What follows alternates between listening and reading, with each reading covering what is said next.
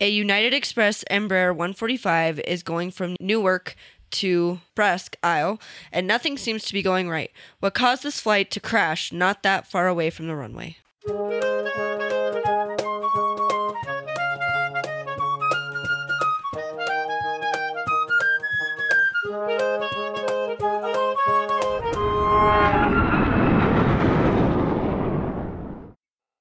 Welcome back to the Hard Landings Podcast, everybody. I'm Nick. I'm Miranda. I'm Christy. We have Heather. Hey! Heather's back. Heyo. Heather's back.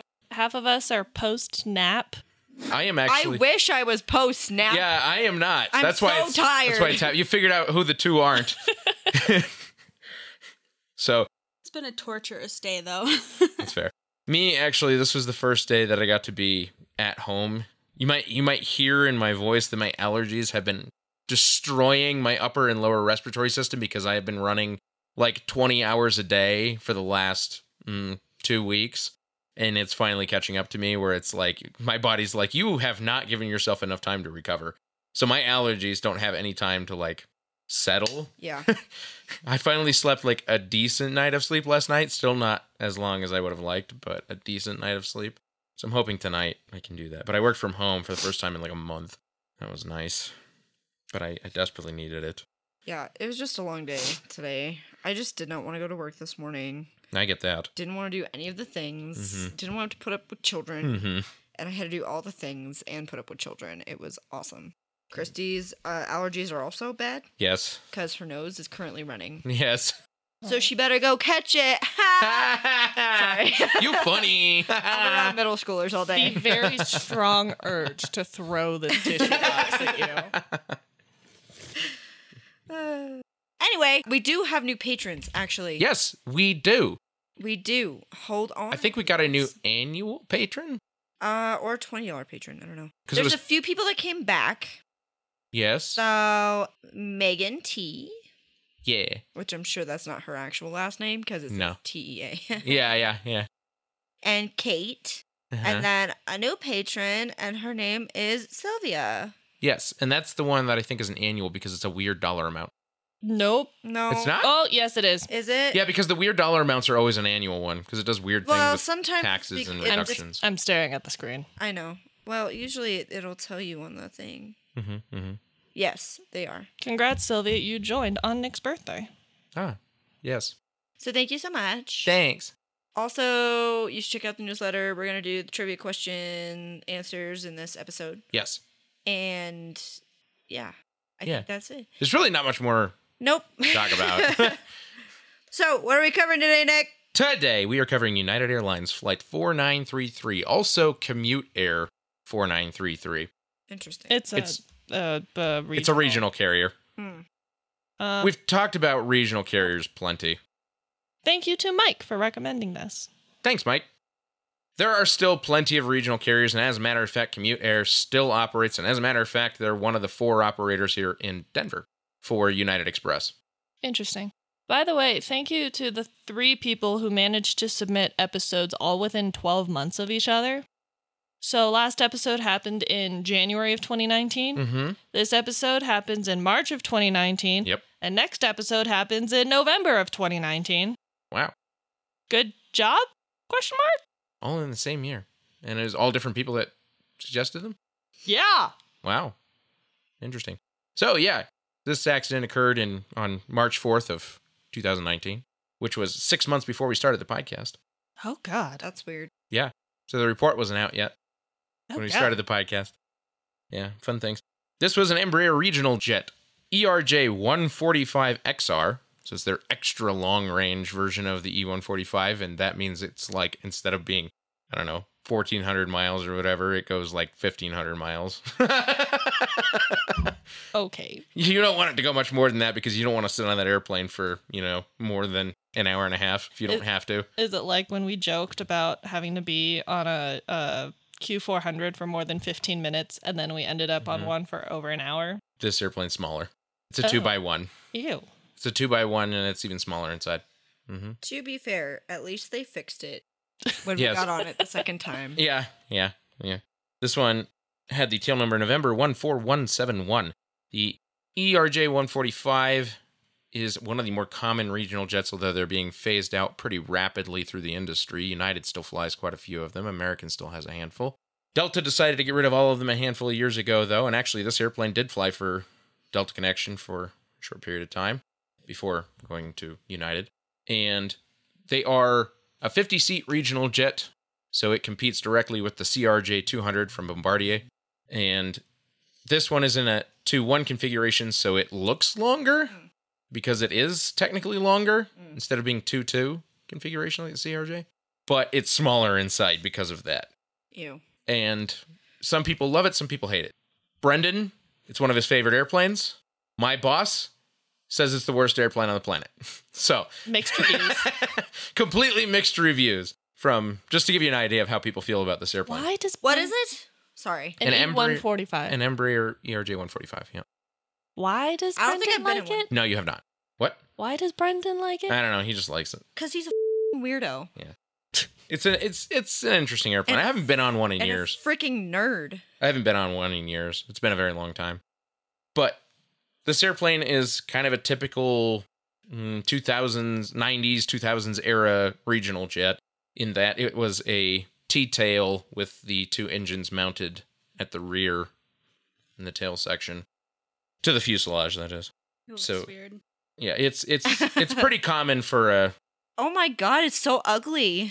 it's it's It's yeah, so ugly. yeah, it's an E one forty five. Yeah, yeah. yeah. There's I see him at Denver every day.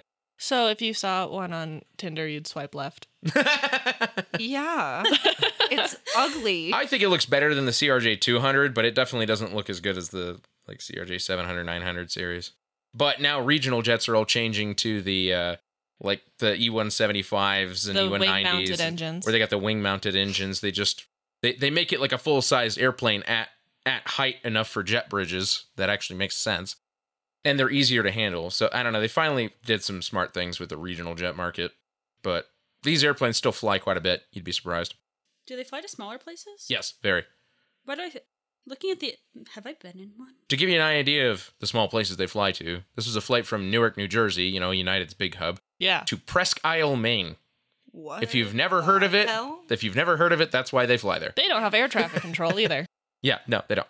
We'll talk about that. Well, the reason I think I might have been in one is Montana. Yeah, that wouldn't surprise me. United flies them up there. From like here to Montana. Yeah, United probably flies them up there. Though they fly the 175 a lot more now up there. Yeah. Well, it depends on the airport too. Billing, Bozeman, and Missoula all get either 737s, 320s, or E175s. I'll tell you right now. If you fly into Butte, though, you're going to get a much smaller plane. Yes, although I've seen the 175 on that route too. But yes, they do fly the 145 on that route, so I wouldn't be surprised. Yeah. Anyways, I don't have names for the crew, but I do have everything else. The captain was a 40 year old female Oh, okay. who had 5,655 hours total, of which 1,044 were on the U 145. That's pretty standard run of the mill captain for a regional jet in the modern day. The first officer was a 51 year old male who had 4,909 hours total, of which 470 were on the E 145. At Newark, 28 passengers joined the three crew, so it's obviously a, a light ish load, a little over half full, but it's a 50 seat jet, so that that's not many people. not not a very uh, popular destination in March, it turns out. It's more people that have to go there or live there. The flight departed Newark at 10:04 a.m. The captain was the pilot monitoring, while the first officer was the pilot flying for this flight. The takeoff, climb, and cruise were normal. As the flight neared Presque Isle, the flight crew received weather information for the airport, which included snow and freezing fog, plus half mile visibility. Amazing. So great. That sounds so awesome. Doesn't it sound like Maine in March? yeah. Doesn't sound like it'll be a problem at all. Not at Frozen all. fog. I just love flying in frozen fog. Yeah. it sounds so much fun. Yeah, it's so great. 11:01 a.m. and 42 seconds. The Boston Air Route Traffic Control Center cleared the flight for the ILS approach to runway 1 at Presque Isle and the captain acknowledged. 11:05 a.m. and 35 seconds, the air traffic controller terminated radar service for the flight and instructed them to contact the CTAF or the Common Traffic Advisory Frequency for Presque Isle. So, we haven't really talked about these too much, but this is actually I, I, we always talk about towers because we're generally talking about bigger, busier airports, and even when we're not, a lot of This them- ain't one of those. Yeah, a lot of them still haven't. But this is not one of those. Uh, actually, the vast majority of airports on the planet don't have towers, and people don't realize that. But most Yeah. airports do not have air traffic control towers. They don't have anybody monitoring those frequencies. When you go to one of these frequencies, these CTAF frequencies, all you're doing is announcing yourself to any other airplane or person listening. Hey, I'm over here. Hey, I'm gonna land. Hey, I hope no one's on the runway. Yep, that's pretty much it. Yeah. Hey, I'm flying around like Right. right, next to your face. And then Right. depending on where you're at, then most of the time you're even talking to yourself. Yeah, most Yeah, of the time it's just yeah. it's just you, yourself, and you. we have You know. several of those small airports here in Colorado. Uh, we have like a hundred of them. One of them's for sale. Yes, one of them is for yeah. sale. But Nick was like, "We should buy it." I'm like, "No." We're not buying Platte Valley Airport. no, it's a very popular actually airport for GA airplanes to fly in and out because it's got a really good grass runway to practice on, I know. I've I've been on it. and it's near Denver, so it's a We're not easy access. buying Platte Valley Airport. Why not? You make a lot of money. I, I, that's what I said. Do you, do you have the money to Do you have begin the with? money? Yeah. Do you have You the? get a loan. Have you ever heard of real estate? I don't Yes, know if you'd I- be able to get a loan that big. I, though. I, I have don't know, but you know what? Why not try? When there's like five or six people involved, you might as well try, right? I mean, my credit. So I mean, but still, I don't know. Anyways, the captain acknowledged this call and then they contacted the CTAF for Presque Isle and announced that they were two miles from the Foxtrot Echo Romeo Oster Gulf or E FIROG. Yarog. FIROG. It's like E frog with an a, with an E between F and R. E That's that's not right. Firog, or like E Furog, which is an approach waypoint, and announced that they were inbound for the ILS approach to runway one. so it doesn't have air traffic control. No. But it does have ILS. It does have an ILS. Yes. I mean, an ILS is just a frequency, right? Yeah, yeah. It's well, it's a series of things. It's a frequency, but it's also a transmitted, basically glide slope. It's kind of a, it's a it's a complicated device. It needs an array. to Yes, transmit. exactly. It has to have a series of antennas to do this. 11:05 a.m. and 59 seconds. A maintenance staff member at the airport, so literally maintenance for the airport, contacted the flight and the captain responded to inform them that the flight was 4 minutes out from the airport. The reason that they were doing this was because the maintenance staff are responsible for doing the snow clearing of the runway. Ah, So they were informing them, "Hey, we're on our way in. you need to. do You need this to snow move. stuff. Yeah, Yeah. you got to move. Make sure you're off the runway so we can actually mm, land." 11:06 a.m. in 14 seconds, the first officer discussed with the captain, stating, "Quote: He said he was out of the way now." End quote, indicating that the snow removal vehicles were clear of the runway. 11:06 a.m. in 58 seconds, the aircraft began the final approach, so they were on the glide slope. 11:07 a.m. and 50 seconds, the captain announced on the CTAF that the flight was near the final approach fix, so the basically the inner marker, getting close to the airport now. 11:08 a.m. and 38 seconds, the captain made the 1,000 foot call out, and the approach was stable, and there was ground contact, so they they, they could see the ground beneath them. 11:09 a.m. in 3 seconds, the captain asked the first officer if they wanted the airport lights to be turned on. The first officer replied, quote, yeah, turn them on, end quote. And the captain used the radio button to turn them on. This is actually an interesting little thing we've talked about, I think, once or twice before. Uh huh. But at little airports like this, you literally use the radio button, and it depends on how many times you push it. It'll turn the uh, lights on, and it'll turn them up and down. I did actually know that. Yes. There's Um, several airports that are that way, including the Front Range or the Space Colorado Air and, And Spaceport. Spaceport. Yes, or just colloquially Spaceport. Front range. Front What range. used to Front be- range, What used to be yes. front range. Yes. Uh, which is very close to Denver International Airport. Look it up on a map. You'll be shocked how close this airport is to a the third busiest airport on the planet. So, you know, that's but this is used at a lot of different airports, I mean around the world, I mean thousands of them. The captain then made the 500, 400 and 300 foot call outs. These are the call outs above the Ground. runway, above the runway, or above above the ground but above the runway altitude specifically. Is it So- above runway altitude or is it, It is. using the radio altimeter? it technically uses the radio altimeter, but it's supposed to be above the runway altitude. Yeah. It depends on the aircraft and the procedures. I'll put it that way.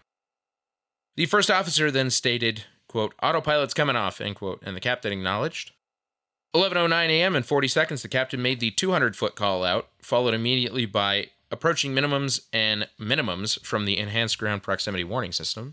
So that's telling you you're approaching your Decision, decision, altitude, which is where you decide whether or not you're going on a missed approach, going around, because you don't have good visibility, you're not stable in the approach. There's a myriad of reasons, but basically that's the decision where you decide continue or not is at minimums. 11:09 a.m. and 54 seconds, the captain stated, "quote Runway in sight. See it?" End quote. First officer Okay, responded, okay, isn't that not supposed to be a question? "Yeah." First officer responded, "quote Yeah." Well, I got something that looks like a runway up there. end What? quote. Five seconds later, the captain called out 100. Okay. Three and a half seconds later, the captain noted, Watch your speed to the first officer. Captain's a she, by the way. Yes, you're correct. This was followed immediately by the sound of the stick shaker, which means, you know, trouble. 11:10 a.m. in 9 seconds, the captain stated, "Go missed" twice. So, "Go missed, go missed." The first officer stated, "Yeah, we're going missed," quote unquote. So missed approach. Yep, Yeah, so they're going going, around. around. Yep. It means going missed approach, yes. Because the procedure is called the missed approach procedure. Right. and every airport has one for every approach. When you go missed, there's it tells you what to do next. You go to usually you climb to a certain altitude, go to a certain waypoint, and circle in a certain direction. That's basically how a missed approach works. Until you get further instructions. But at airports like this, it's going to tell you basically how to go up to a point, reset, you contact Boston ARTCC again, which they do. We'll talk about it. And then they reset you up for another approach. That's it. The aircraft had reached 169 feet above ground level at its lowest point when the go around was initiated and they began ascending again. 11:10 a.m. in 33 seconds, the captain stated over the CTAF that they were going missed and repeated this at 11:10 a.m. in 56 seconds, so about 23 seconds later.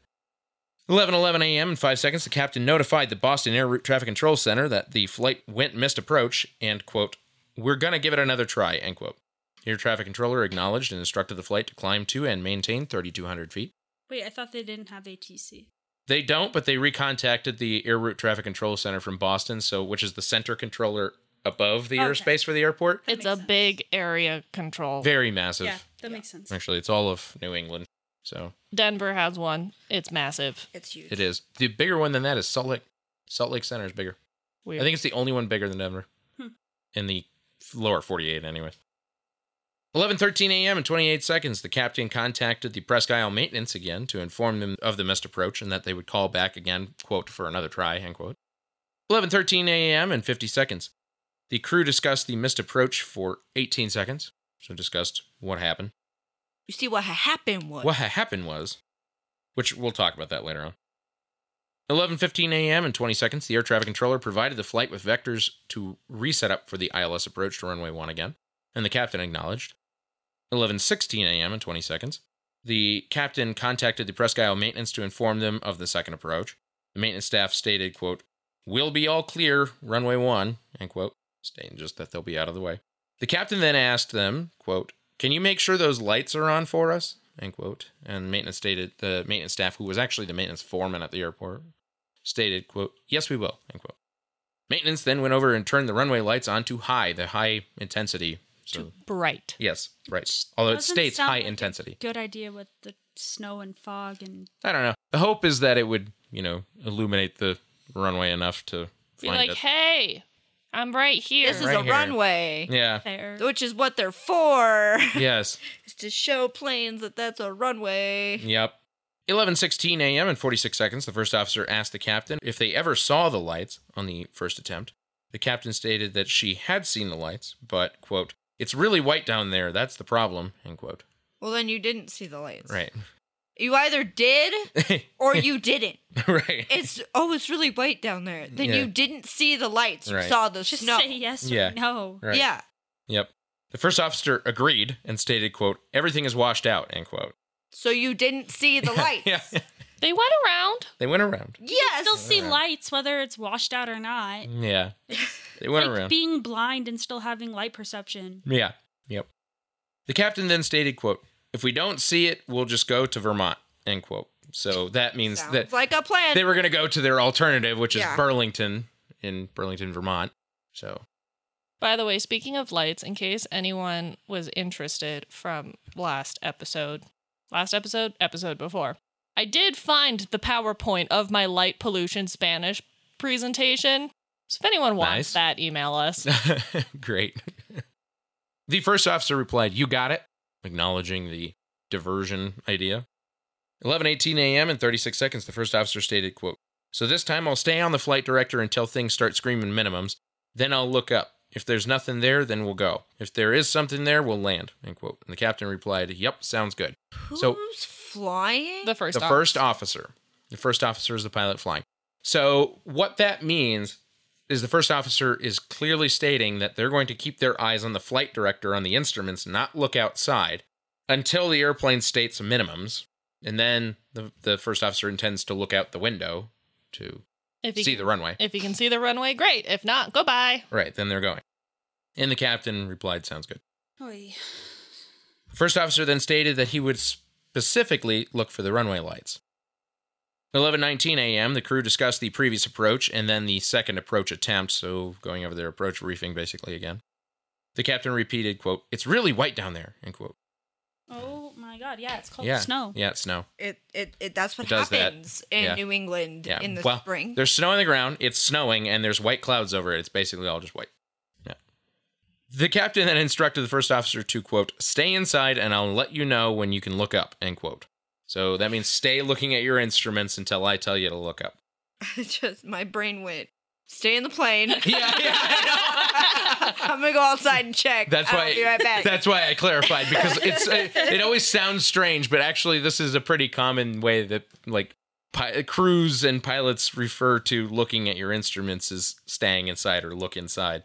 You- You're staying inside, and the in- you know looking at the instruments instead of looking outside the airplane through the. All I windows. can picture is them like popping open the cockpit window and hanging their head out like a dog. yeah. you stay inside, and I'm gonna go check, Yep. and I'll be right back. Please don't do that. I don't think you can.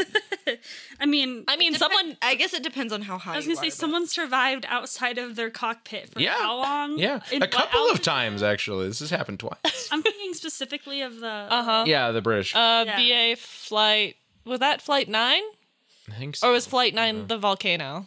I don't remember. The volcano. that would make sense if it was the volcano, There were It two. was not the volcano I'm thinking of. right? there were no. two episodes that Leo was on that were both British Airways that were both weird.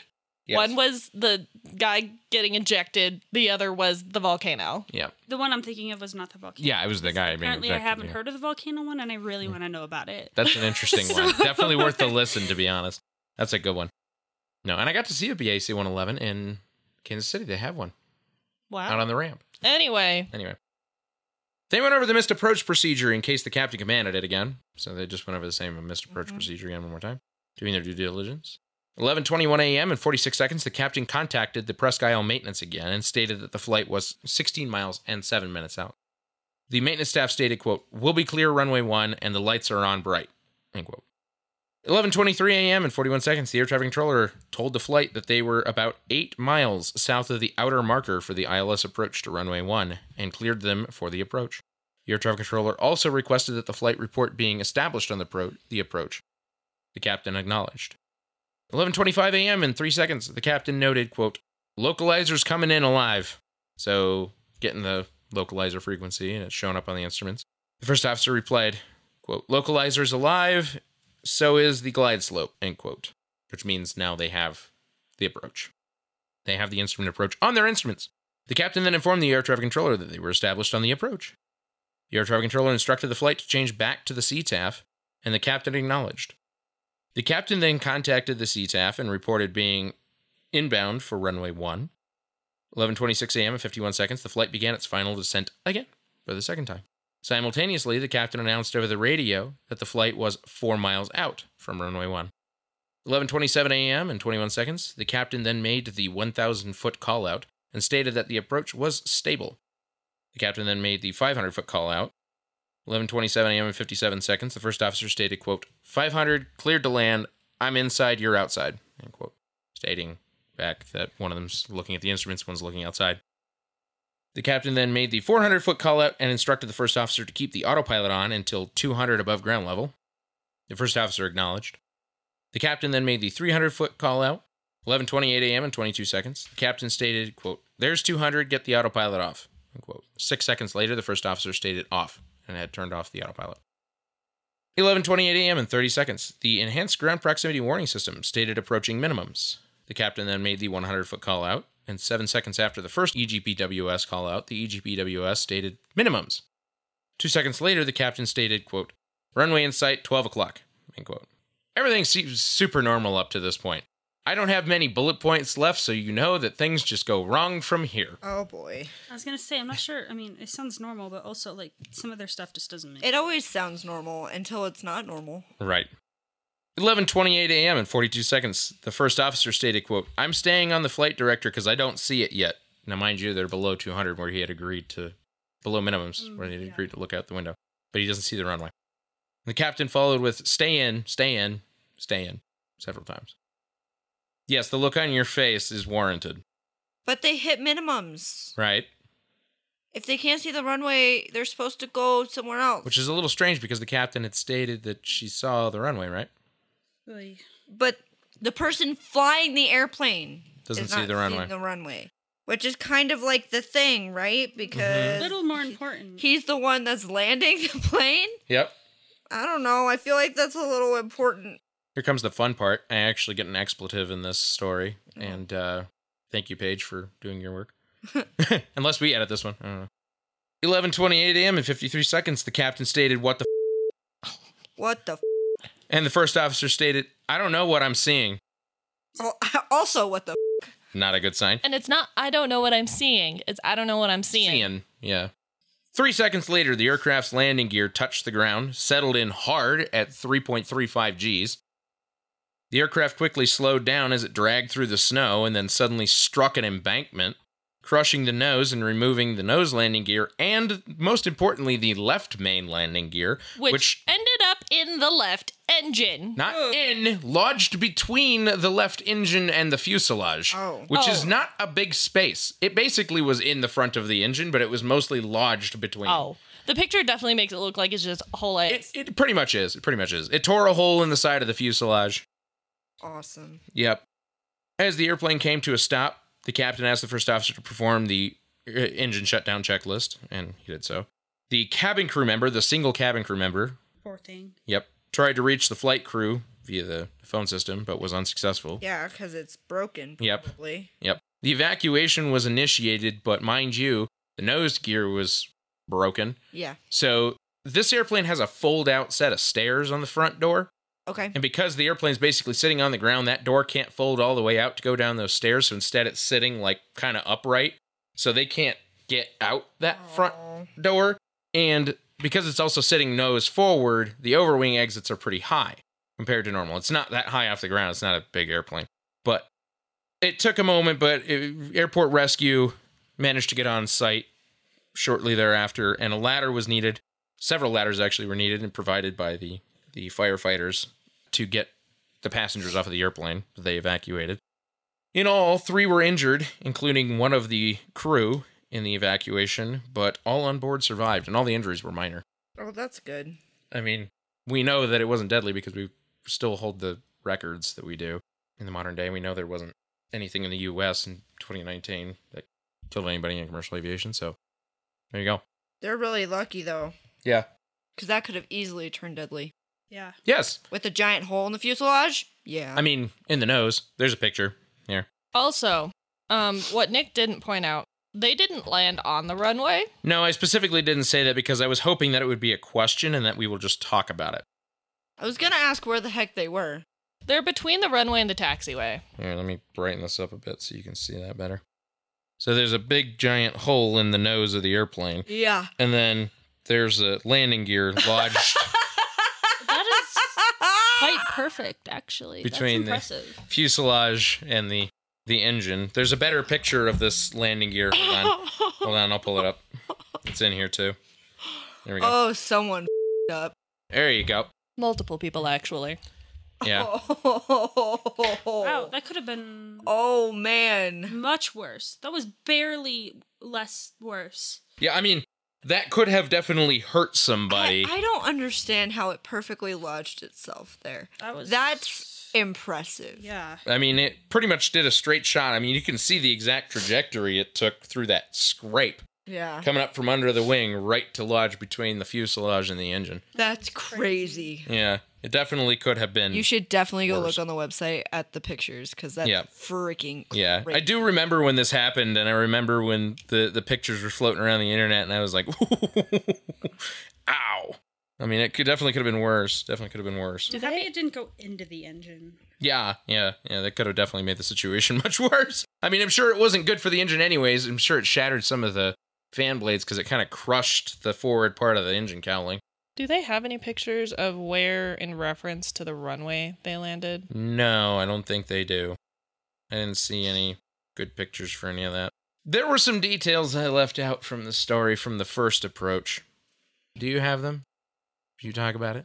I don't know what details you're. We'll discuss it. We'll discuss it. That's fine. But there were some key details that I left out that would have been really big red flags.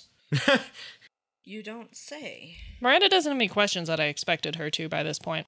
So uh, we're actually going to take our break here and continue the analysis in the second half. Yes, we are. Hey, it's Ryan Reynolds, and I'm here with Keith, co star of my upcoming film, If, only in theaters, May 17th. Do you want to tell people the big news? All right, I'll do it. Sign up now and you'll get unlimited for $15 a month in six months of Paramount Plus Essential Plan on us. Mintmobile.com slash switch. Upfront payment of $45 equivalent to $15 per month. Unlimited over 40 gigabytes per month. Face lower speeds. Videos at 480p. Active Mint customers by 531.24 get six months of Paramount Plus Essential Plan. Auto renews after six months. Offer ends May 31st, 2024. Separate Paramount Plus registration required. Terms and conditions apply if rated PG. Okay. This investigation was performed by the. Mm-hmm. The NTSB.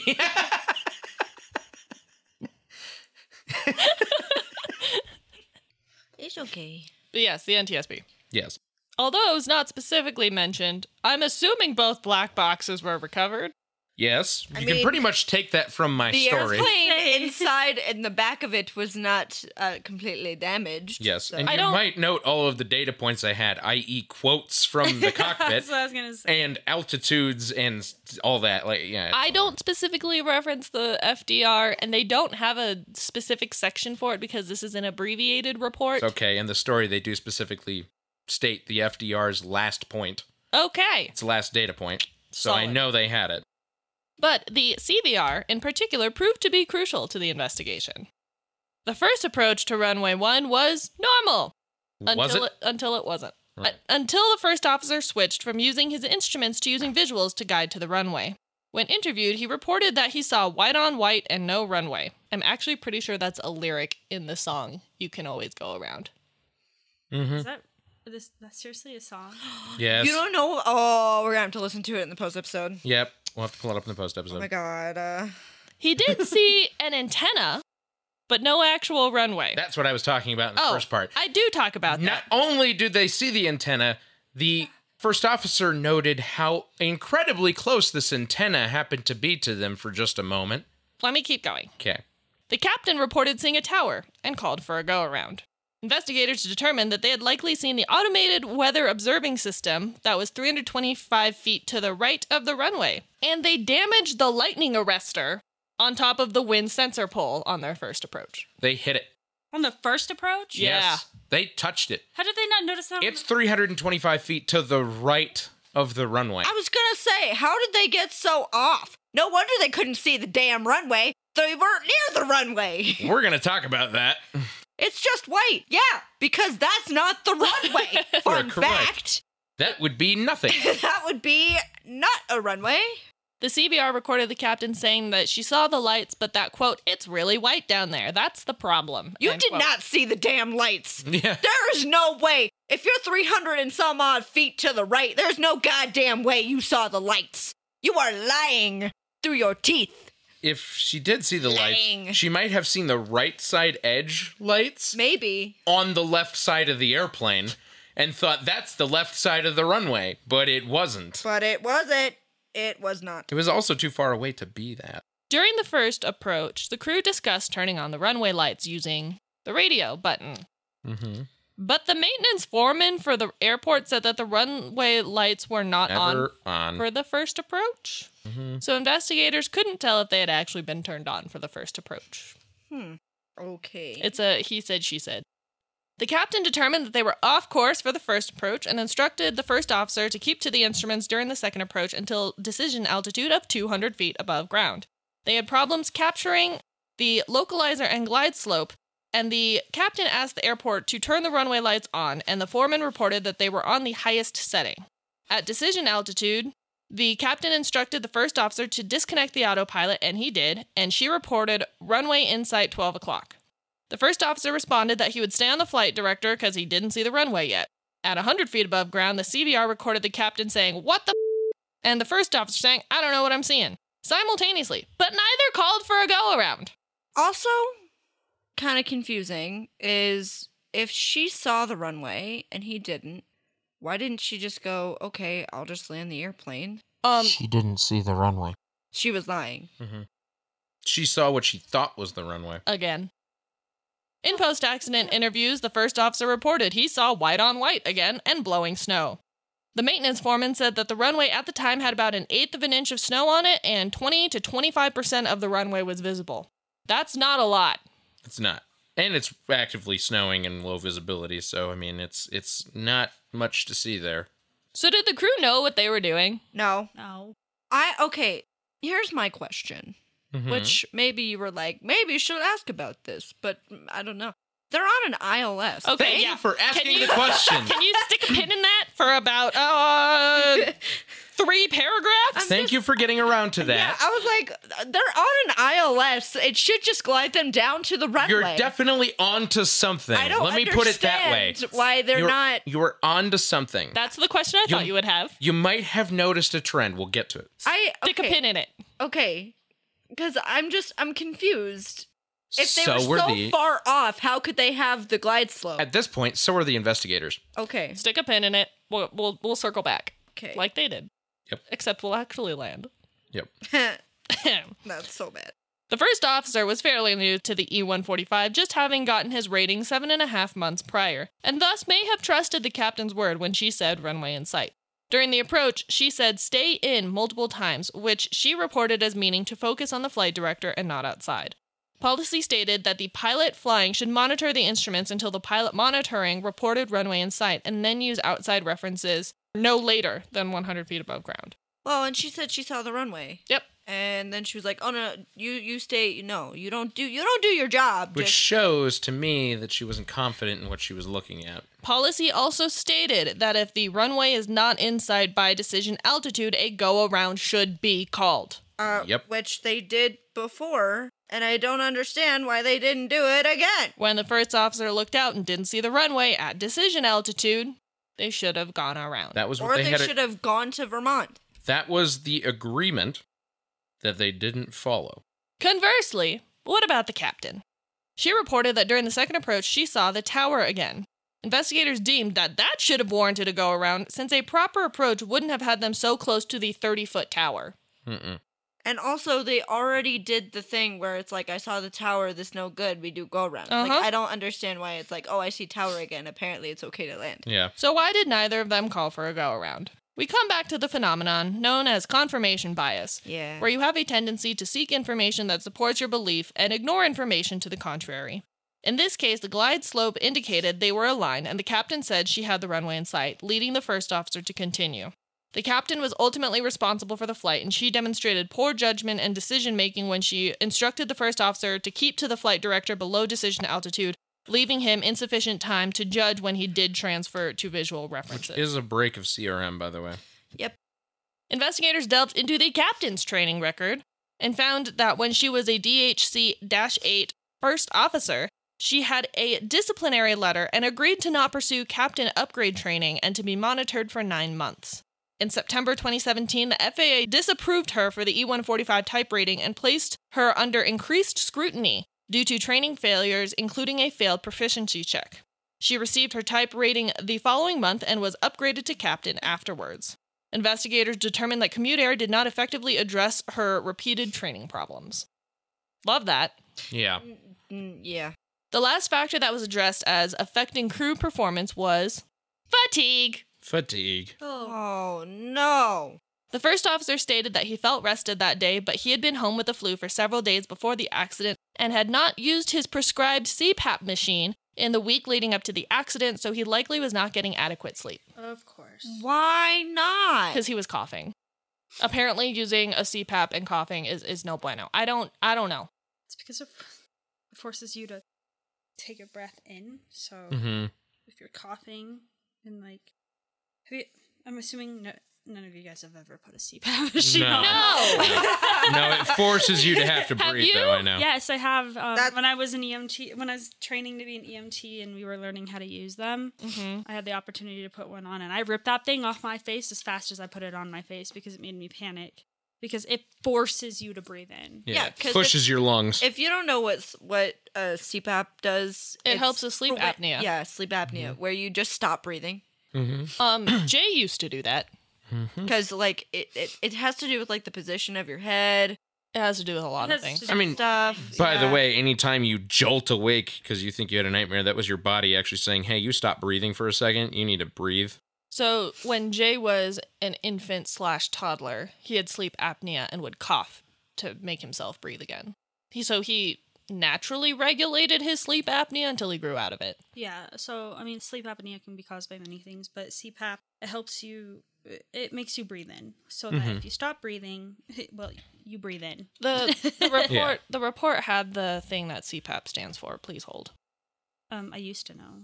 I figured you used to know. A continuous positive airway pressure machine. Thank you. Mm-hmm. There you go.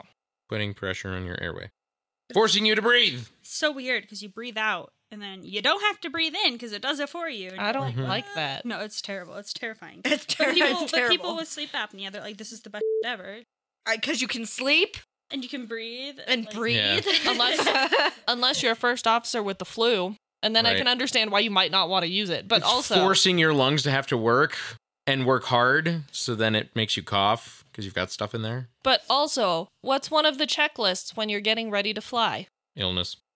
It is the first one of I'm safe. but he didn't say he felt sick. He was No, coming down but- from illness. But he didn't have adequate sleep because No. of his very recent illness. Whether he Right. felt like it or not, if you feel like you had good sleep but you have sleep apnea, you didn't. Like straight Mhm. up. Mm-hmm. now for a question that Miranda has had at this point, despite my script. The ILS. How were they not directly led to the runway by the localizer? yeah, that's like the whole point of the localizer. A post accident testing of the ILS localizer and glide slope revealed that the localizer was out of tolerance by 200 feet to the right. Does that make sense now? Why? And that should have been a red flag the first time. Until the first time. It was out of tolerance until the two to five feet of snow surrounding it was removed. So when there's snow, It's heavily affected. Screws up the signal. Um, here's the best How part did about that. No one know that. Uh, was known actually. Let, let me let me keep going. Continue, continue. You're gonna get mad. 36 hours before the accident, a different commute air flight crew noted the localizer misalignment and reported it to a controller at the Boston Air Route Traffic Control Center, who reported it to the FAA Technical Operations, including the center's operations manager in charge, who then informed the center's National Airspace System Operations Manager. FAA procedure states that air traffic control should request a report from a second aircraft. Having not received a second report because a second aircraft had not flown in, the National Airspace System Operations Manager did not act on the initial report. The accident flight was the first IFR flight into Presque Isle. Presque Isle after the initial report of misalignment. The next bit is a quote because there was no way I could condense it. It's just written well. Anyway, quote FAA procedures for air traffic control personnel also stated that, in the absence of a second aircraft report, activate the standby equipment or request the monitor facility to activate. However, Presque Isle did not have an air traffic control tower, and air route traffic control centers, including Boston Center, do not have the capability to activate standby equipment. Airport personnel, stated that they had no means to determine the alignment of the localizer signal and had to depend on pilot reports. However, the March 2, 2019 pilot report about the localizer misalignment was not provided to airport personnel. Why? So the airport couldn't fix it. In addition, although FAA winter operations guidance contained specific criteria for the allowable snow depth around a glide slope antenna, The guidance did not specify similar information for the area around a localizer antenna array. After the accident, the FAA revised its winter operations guidance to state that snow around a localizer array could affect its radiated signal and that a snow accumulation of two feet was the point at which an FAA ILS specialist would need to begin observing the condition of the localizer signal. End quote. And how much snow was there? Two to five feet. I'm not done. Okay. I'm hoping you get to this. Investigators came to find out Here's the part that'll make you mad. that six pilots from Commuter, who flew into Presque Isle in the five days prior to the accident, had issues with the localizer, including the first officer. But none of them made a report about it. Why not? Uh, Agreed. And the Commute Air managing director of safety had no idea why not. Uh. Do you state the worst part? Four of the pilots submitted reports after the accident. Do you state the worst part? Nope.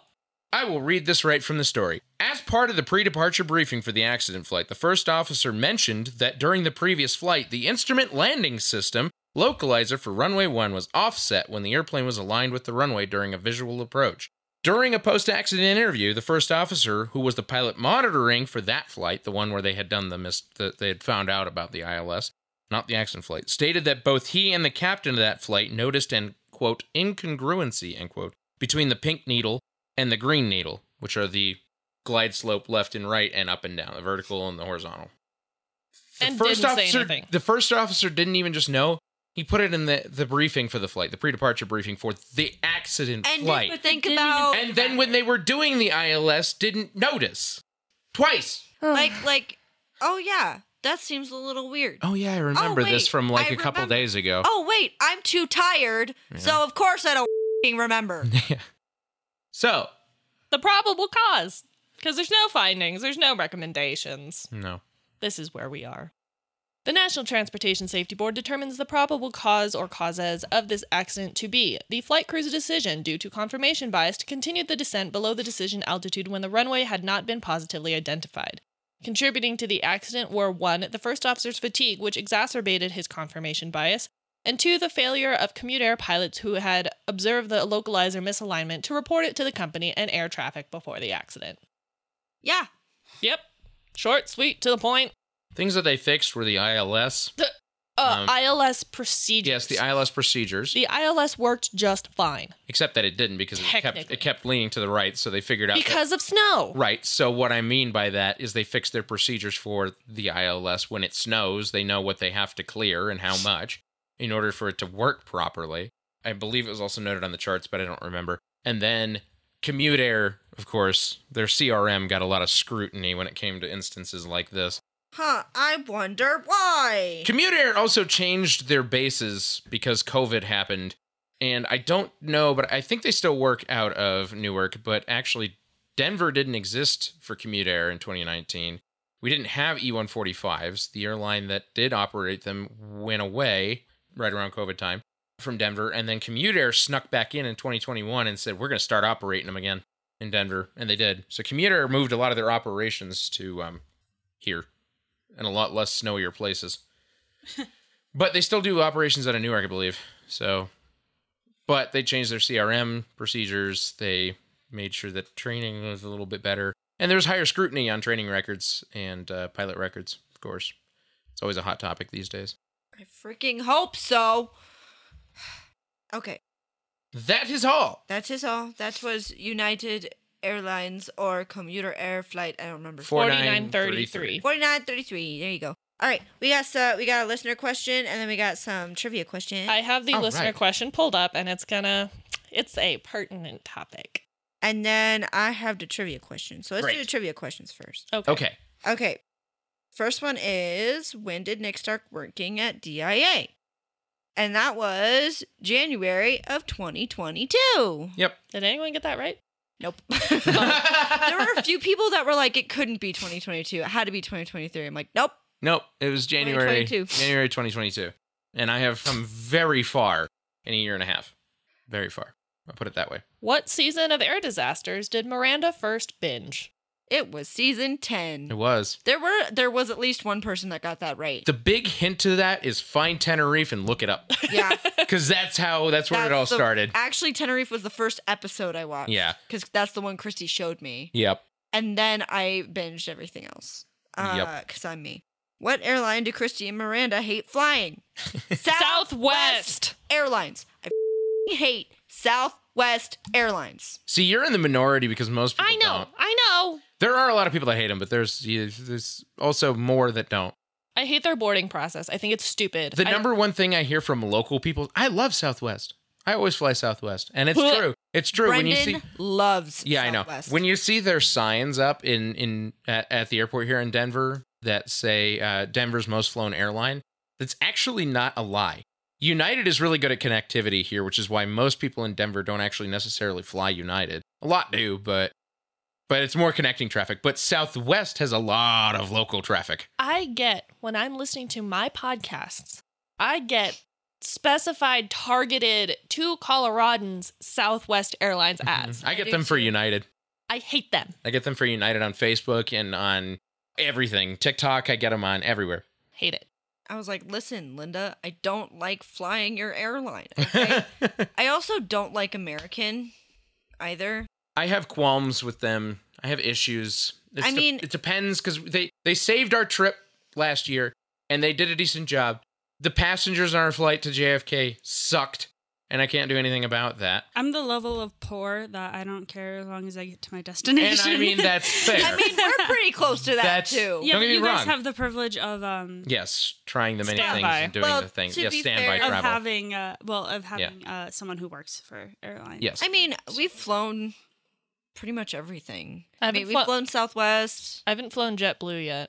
Well, Yeah, you guys that's haven't- kind of like a niche airline here here. it is. Yeah, it only they only fly Boston, New York LaGuardia, and New York JFK. That's it. Yeah. Um, so They do more out of Salt Lake. Like they do San Diego, LA. They do I don't even San Jose. I think they do all that stuff out of. I mean, of the Salt Lake. big, big airlines, yeah. like we've Uh, local. If you were on the East Coast, JetBlue is massive. Yeah. Huge. They're gigantic airline. But over here they're not. nope. They don't do west very much. They Yeah, only I've have also one not west. had hub. access to a lot of these airlines. yeah, that's that I understand. On And the Butte, west. you definitely don't. well, In not even Butte. just Butte, just in yeah. Montana in general. And Yeah, then yeah, on yeah. the West, Yeah. and even like Mhm. yeah, You guys do have Alaska in virtually every town though yeah, we do. in Montana because I've actually Seattle. never flown Alaska though. I have, and have. it's it's a good airline. I I've heard like good things about it. I really like Alaska actually. Their service is good. They seats are actually let comfortable. their flight attendants wear shorts in the summer. Yeah. They're I've heard they're actually a really good airline to work for. That's but- what I've heard too. Yeah. But No, you them- know who you know who failed at wearing shorts? Go look up British Airways Oh, pilot uniforms. God, Yeah, they're horrid. the culottes. yeah. They're yeah. disgusting. um, American Airlines, I don't wholly remember, but I also never would have willingly flown them otherwise. I have flown American Airlines plenty of times and never loved it. I've I've flown with them a few times, like a few times before I met. Mm-hmm. I've flown with you guys, and then that time last summer we flew them. I just don't. I don't know what it is. I like just- Delta. I don't like Delta's, good. Awesome. I'm gonna say that United is getting way better. oh my gosh, the last United flight we took, 10 out of 10. Uh, Absolutely. yeah. yeah, those. Yeah, yeah, yeah, yeah. They're so horrible. Oh my god. Anyway, Anyway, sorry. All right, moving on. Yeah. Next one. we'll talk about Last one. more of Okay, the stuff in the sorry, post sorry. episode. I'm sorry. We'll talk about more of the stuff in the post episode. What job does Miranda want in retirement so she can yell at Karens? I want to be a grumpy gate agent. I work with some of those that are definitely like retirement or post retirement age, and they love it. I I want they to be love so it. f***ing grumpy. Yeah. and just have people yeah. yell at me and go, I don't give a shit. yeah. Fire me, I dare you. Yeah. Yeah. Well, I would get you fired. I'm like, I'm already f***ing retired. I Yeah. do this for fun. yep. I Go do sit hope your ass. I do down. hope you turn your summer gig into uh, slinging bags. Though, I, I because think it's- I will. It's fun. It's fun. I'm not gonna lie. It's fun. You'll be super tan by the time you get to band camp. Oh, God. but also, if you're And buff. really nice to Yeah. your, gay, your gay agent, you can sometimes get good things. Yeah. Yeah. Just And your cabin crew. Yes. too. That Yeah. too. Okay, for the listener question, Mhm. this comes from David. David. On an Air Canada flight, Continue. two passengers were boarding and saw that their seats had been vomited on. Oh, Ah. yes. Yes. Yes. Yes. This came up in the news recently. Prior to boarding, the cabin crew tried to clean the seats off, however, not entirely successfully. The passengers explained calmly but firmly to the flight attendants the seats needed to be clean and not damp and smelling of puke before they would sit. So the flight attendants got extra blankets to put over the damp and vomit smelling seats, and the passengers agreed to this accommodation and took their seats. Then the captain showed up. You have two choices, he said, and told them to either leave now and pay for another flight out of pocket or wait and be escorted and put on the no fly list. That was the wrong thing to do. Other passengers explained to no avail that the two in question were never rude, never raised their voices, and who would want to sit and vomit. Nevertheless, the passengers left the plane. Air Canada has since apologized to the two passengers, but I've not read about any amends made. I'm fairly certain one of you might have insight into this situation. I have my opinion regarding the actions taken by Air Canada, but I'll hang on to it. What do you all think? So, to clarify a little bit better about what's going on here, and everybody has their opinion about this because I've had it sent to me a thousand times. Because we're not going to get too deep into why, but it was handled poorly. Absolutely. 100%. Let me Yeah. put it this way: if I had anything to do with that flight, absolutely, we would have cleaned the crap out of that. There are procedures for that. They actually have to delay boarding until that is biohazardly spotless. Because it's bodily. It's a fluids. biohazard. It is Yeah. a bodily fluid. And so that tells me that the third party that they have doing their grooming, because it is, it's a third party company, didn't do their job. Because That's thing number one. And that doesn't have to do with Air Canada. That has to do with a third party. What does have to do with Air Canada is how the crew on board the aircraft handled it. And that was bad. And let me tell you right now, those people are in a lot of trouble. They're in a lot of trouble. specifically about it being a biohazard. Had the person who had thrown up had COVID for one, Mm-hmm. obviously contagious, but more importantly, what if they had HIV? Right. Any disease. Or hepatitis. Any disease, or any a- anything that can be communicable via body fluids. Yeah. That is. That yes. is a massive problem. Of course it is. Of course it is. transferred. And I- I don't know if if I was a passenger that saw that and I Mm-hmm. was like, listen, I know you're busy. I know you're trying to get the airplane off the Mm-hmm. ground, but this is unacceptable. Now, some people I'm a aren't. paying customer. yeah. Oh, absolutely, it is. Absolutely, it is. And of course, like we get targeted by things like that. But it, I know a lot of people. If you don't follow the aviation industry that closely, you don't notice it. But these kinds of stories pop up, sensationalized every year by somebody. There's, th- I swear, there's always something. There's I the- heard of. Thing on. Uh, oh my American. god, the guy who diarrheaed up and down the aisle Yeah. What? You didn't it was hear- a Delta flight. It had Oh. to divert. they had to go back. Wait, this happened in the air? Yeah. They had to go back like an extra two hours and take They everybody fly off for and two clean hours it. like that, mm-hmm. I would I would have died. I would yeah. have puked. and then it would have been a. Only exacerbating people, the situation. I'm sure some people did. Yeah. I'm sure. I'm sure. I, I, you know, it's things like that. But I hear about these kinds of things all the time. There's you don't hear about some of these things necessarily if you're not in the industry, but these kinds of things happen a lot more often than it gets reported. Yeah. And somebody always gets in trouble for it. That's just the truth. I mean, it's not that the airlines don't do anything about it. Usually, the airline themselves, they're going to try to do what they can to, to of course, PR clean that don't- up on the back end. I don't understand how that could even happen. I'm sure that those people were contacted. We have a really, really diligent social media and what do you call it? Customer relations team when things like this happen. Anything that, of course, makes news, but anything that's truly just horrendous happens to somebody, they actually are really diligent and they will contact them directly and offer them basically the world. So I, I, I promise you, even though it's probably not reported in the news anywhere, those passengers got got I, I'm compensated somehow. sure it was. I yeah. guarantee they got compensated nicely somehow. Have you And- heard about any specific amends? they won't tell us. They Okay. won't tell anybody I'm sure in the it industry. happens behind closed doors. Pretty much it it they settle that usually with the customer, whatever's going to try to make them happy. And the reason that that's usually not public, not even to us in the industry, like people in the industry will never find out unless you're really close to the incident because they also don't want that to be rumored out and then they don't want other people to expect a standard of treatment and trying to loophole their way into things that they're not Makes sense. you know, you- we try to avoid things like that, of course, but we also try to avoid the situations like this happening at all. So trust me, there's a lot of people very in trouble right now. And the unfortunate thing about that, too, is that somebody probably lost a job somewhere along the line. And I don't wish that on anybody, but somebody also didn't do the right thing. A lot of people actually didn't do the right thing in this instance, and that is unfortunate. That's just the honest truth. I think the person I would be most upset with would be the captain. That was Agreed. un- absolutely unacceptable. Absolutely. At Agreed. least the flight attendants tried. Yeah. Believe me. They tried to they tried to to find a solution. They tried to work with what they had. and the captain was a complete dick. I'm sorry. Agreed. That's Now- absolutely not okay to be like, you'll be put on the no fly list. F- Off. Now- they were even being polite about it. Right. Now there's They're two probably Canadian. there's two sides to every story, so I can't confirm or deny anything that was actually said. I know what was reported, but I can't confirm or deny anything that was actually said. So to me, I have to take the neutral ground being in the industry and I have to say I don't know. I don't know. I agree that it was mishandled, 100%. but that's all I can say about it. I don't know what was said. He said, she said, I don't know. But that's it. That's it. That's all I have on that one. So thank you, David, for your question. Yes. No, Your- it's a very valid question. Your and very those things are- pointed question. Those things are important. Like I said, if it was an airplane in my station and that somebody, and if I heard about it at all, I would stop the whole thing, tell them you're not putting anybody on that airplane until you spotless clean that. And I have a really good grooming team here, so they would.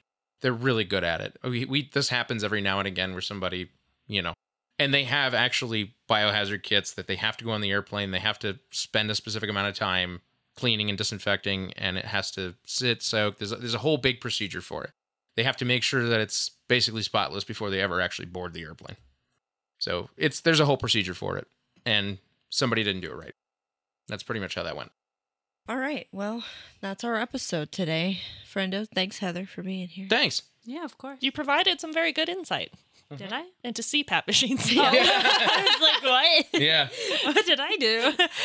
you should do all the things like checking out the Patreon and uh, like answering the questions. Uh oh, have we publicly announced our giveaway winner? No, I don't think so. No, we Congr- Congratulations to Jen for winning our episode 200 giveaway. yeah. Yep, which is weird because Jen used to edit our podcast. L- Yep. Once upon a time, we haven't seen Jen in a long time. Really haven't seen long Jen in a very long time. She's also been on. but has been a episodes. patron. But has also been a patron for a very long time. Is she a patron? Yes. I think so. I have was no idea. was anyways. Maybe not anymore, but was for a long time. Jen holds a special place in our hearts, and I swear we put it through a randomizer and her name came It up. really was randomized. It was just based. Yeah, on- we didn't do that on purpose. No, We'll do another one. there will be probably several more Yes. now that we have. it worked really well. Yeah. I think we reached a lot more people that way, and a lot a lot of people were really excited about it. Yes, we'll certainly do them again several more times um, as things mile marker, you know, like these these markers that we get. These uh, uh, Although it's And- not that far away, there's a four year anniversary coming up. there is a four year anniversary coming up, so we may do that. Oh, that's weird. Uh Yeah, huh. that's literally Yeah. by the time this When episode is- comes out. That's only like a couple weeks later. Our first episode came out on October twenty second, twenty nineteen. Hmm. It's weird. Our four year anniversary episode will come out on the 20th. Oh, Speaking of Jen, she said we need to check the mail. or I Okay, did. No, our our mail. Oh, oh. okay. I mean, I think I did that earlier this week, but I'll have to look again. Anyway, thank you so much. Congratulations to Jen. Remember, you can always send us like stories. We will do a story episode. Questions? So sorry. We'll do a story episode. We have like 50 stories now because we haven't been looking at it or doing any of them. And now we had one already to go and we haven't done that one yet. Now we have like 20 other stories apart from Mm-hmm. that. uh, so we do enjoy your stories. We will do them. These next couple of months are really, Rough. really rough. So, like November, yeah. we'll do everything in November. yeah. November will hopefully be a little bit better. And then make sure you buy some merch. Which, by the way, there's been some issues with merch, like being out of stock and And it stuff. doesn't say anything and ever like No. we have to go look up the product and then it says out of, fixed- permanently I out of fixed that stock one or that we something. had, Did you but ask them what colors they want? Oh, I just did the closest to Oh, black. okay. because But, yeah, yeah. because there's there's no it doesn't tell us like when these things happen it just Yeah. says like waiting on processing for forever Yeah. and we have to go look up the product and then it says oh no longer available Yeah. well, eh, Anyway, Anyway, sorry about that. If that happened to you, it, all your stuff should be getting sent now. By the way, so yeah, No. thank you for your patience no one's order is on hold. no, No. not anymore. no not anymore All right. Thanks so much for listening. We hope you have a safe and healthy week, and we'll catch you all next week. Keep your speed up. Please like and follow us on Facebook and Instagram at Hard Landings Podcast and on Twitter at Hard Landings Pod. Subscribe and leave a five star review on the platform you are using to listen. if you would like to see photos and sources for this episode please visit us at hardlandingspodcast.com where you can also leave us feedback and ask questions This episode was researched and written by Nick and Christy and edited by the lovely Paige. Our theme song was written by Miranda and performed by all three of us plus Leo. and our logo is by naomi Thanks for listening. Catch you next time.